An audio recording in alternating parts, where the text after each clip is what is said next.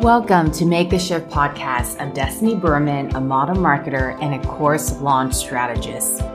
After 15 years of leading large scale marketing campaigns in Silicon Valley, I left my corporate life when I realized I had a deeper calling. Now I help teachers and entrepreneurs just like you make that life changing shift from offline to online in order to create the business and life they've always wanted.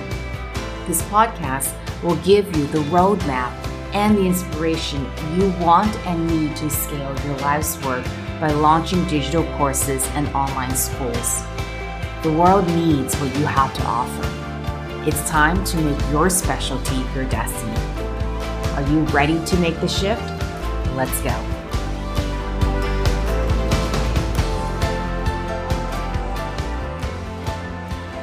Hello, hello, and thank you for tuning in today. Today, I want to dive into confidence and why maintaining and keeping our confidence is so important to building a successful business. How many of you wished you had more confidence in going after your dreams, your visions? That no matter how crazy the idea felt, no matter how crazy it sounds, you have the confidence to create a plan and to create actions, to create a plan and take actions against that plan, to implement, to execute on that plan. And it doesn't matter if you are already in business and you're looking to take it online, or you're someone who wants to make a big career shift online. And I was actually just reading an article in the Harvard Business Review about confidence. And I agree with this direct quote from it. Very few people succeed in business without a degree of confidence. It's true.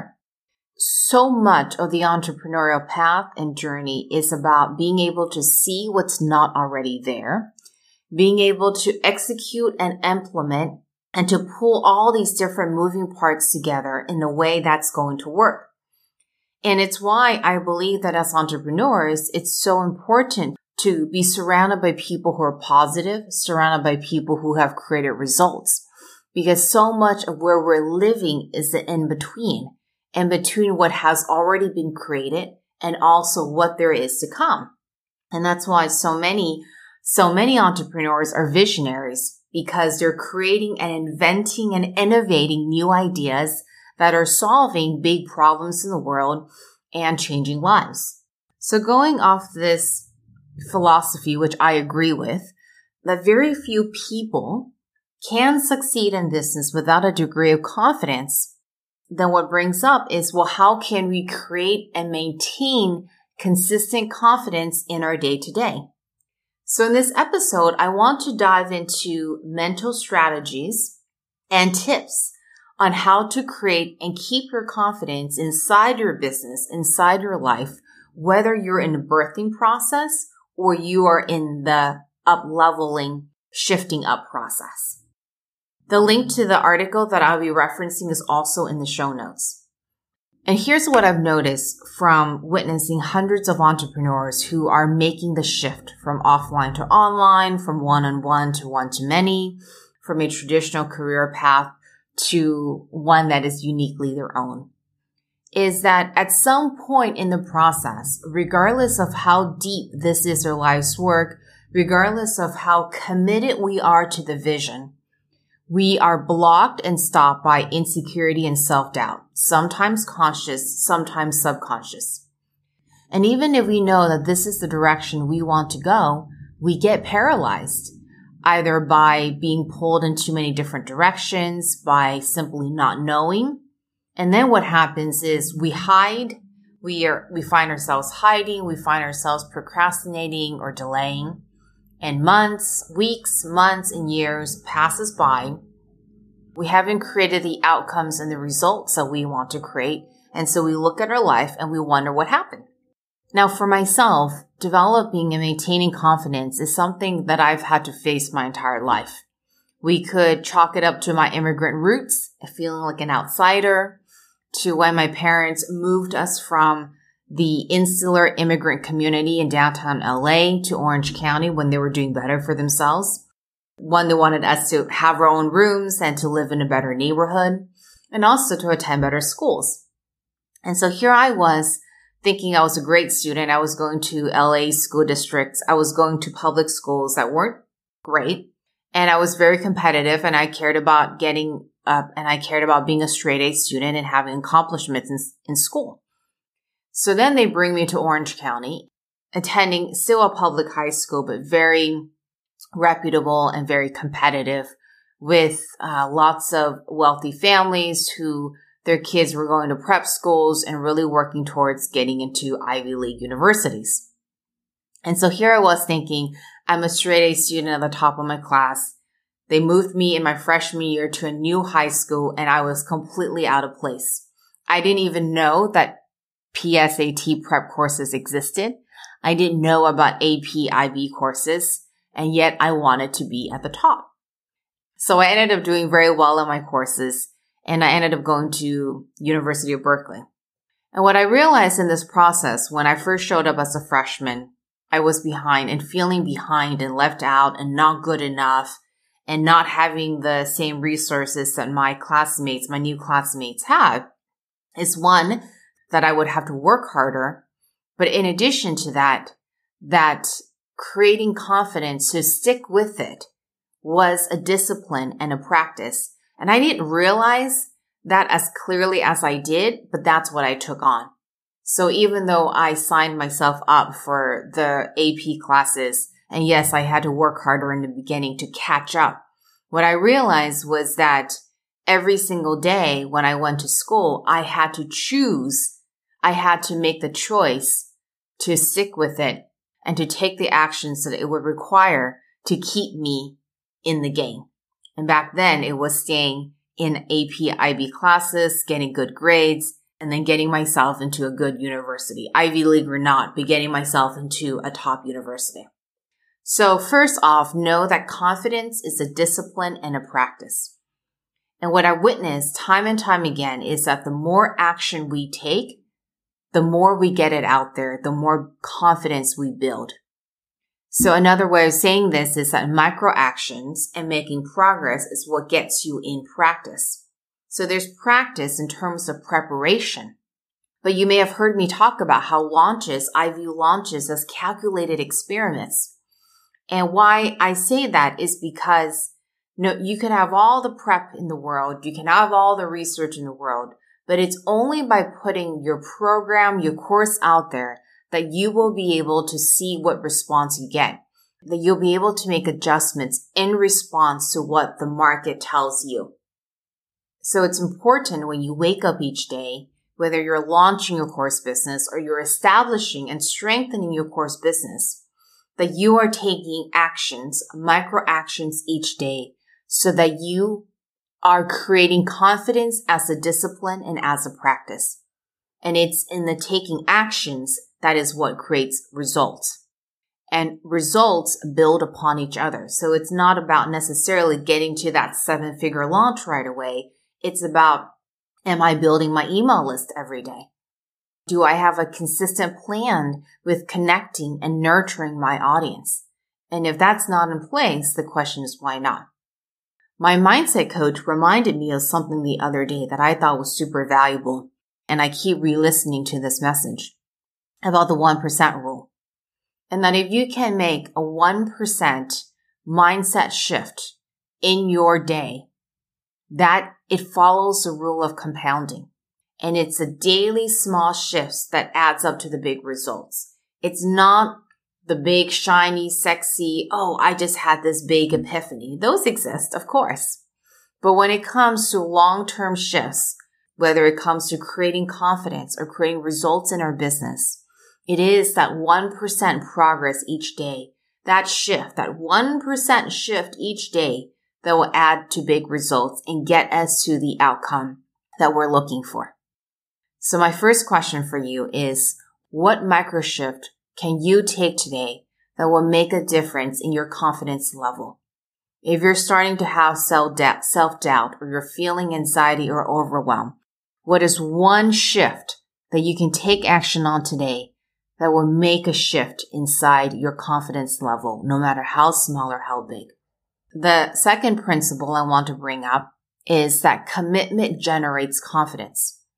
When you commit to nurturing your email list, when you commit to showing up live each week inside your Facebook group, when you say you're going to do it and you do it, that creates confidence both with yourself, but also for your community. When you show up for your community, they'll show up for you. That's going to show in your sales. Principle number three, be willing to own your value. And in that process of owning your value, get out of your way. So focus on your purpose and connect to it in times of self doubt. If you start to question your value and you start to question, why am I doing this? Number one, focus on why you wanted to be here to begin with. One of the questions I offer my students is, what life changing experiences, what life changing moments led you to this body of work, led you to why you are doing the work you are called to do today. And so many times it's as simple as choosing it and being willing to have it be this way, be willing to choose in this moment. This is my purpose. And no matter what is showing up, I'm going to connect to my purpose and I'm going to connect to that thread, to that seed of why I chose to be in this life changing work. Tied to being willing to own your value is to focus on helping others create results and to be willing to look at the results. So if you're already working with clients, you're teaching students, or you have members inside your community, look at the results that you are helping them with. This will not only serve you, but it will ground you. And the more results that you help others create, the more confidence you will have to develop programs and courses so that you can expand how many people you are helping. And another practice that I offer my students is if they start to feel that questioning come up, I have them go back and list out their three top three to five clients or students that they have helped and what were the results that have come from that. So focus on the results that you have helped others create. A subset part of that is to look at your own results that you've created in your life and to really own that.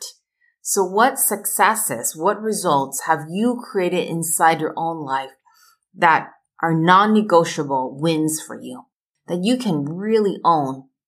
And to make a list of 10 of those successes without thinking too much, without pausing, without stopping. It's funny because when we start to really celebrate ourselves, you be surprised at what may come up for you. So write down and own your successes the results you've created inside your own life so that you can connect to your own value and be willing to get out of your way. The next principle is about being willing to take risks because you may be surprised at what you find out on the other end. So adapting a posture of curiosity, of inquiry. I remember when I spoke live for the first time in front of hundreds of people as my own brand. So not at corporate events or not at company events, but in front of several hundred people live. And it was the first time I did something like that. And I wasn't sure how it was going to go. But it was one of the best experiences that I've had inside my business because I realized I had a gift for immediate connection with people and being able to offer them laser coaching that will help them make the shift. And I didn't realize I had that gift until I took the risk of being at this event and doing something for the first time.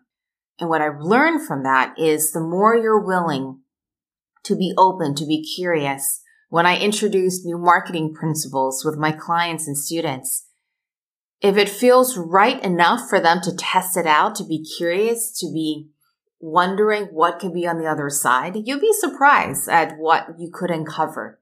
Your own gifts, what worked, what didn't work or trying a new content format that could be a little risky, but worthwhile to test out.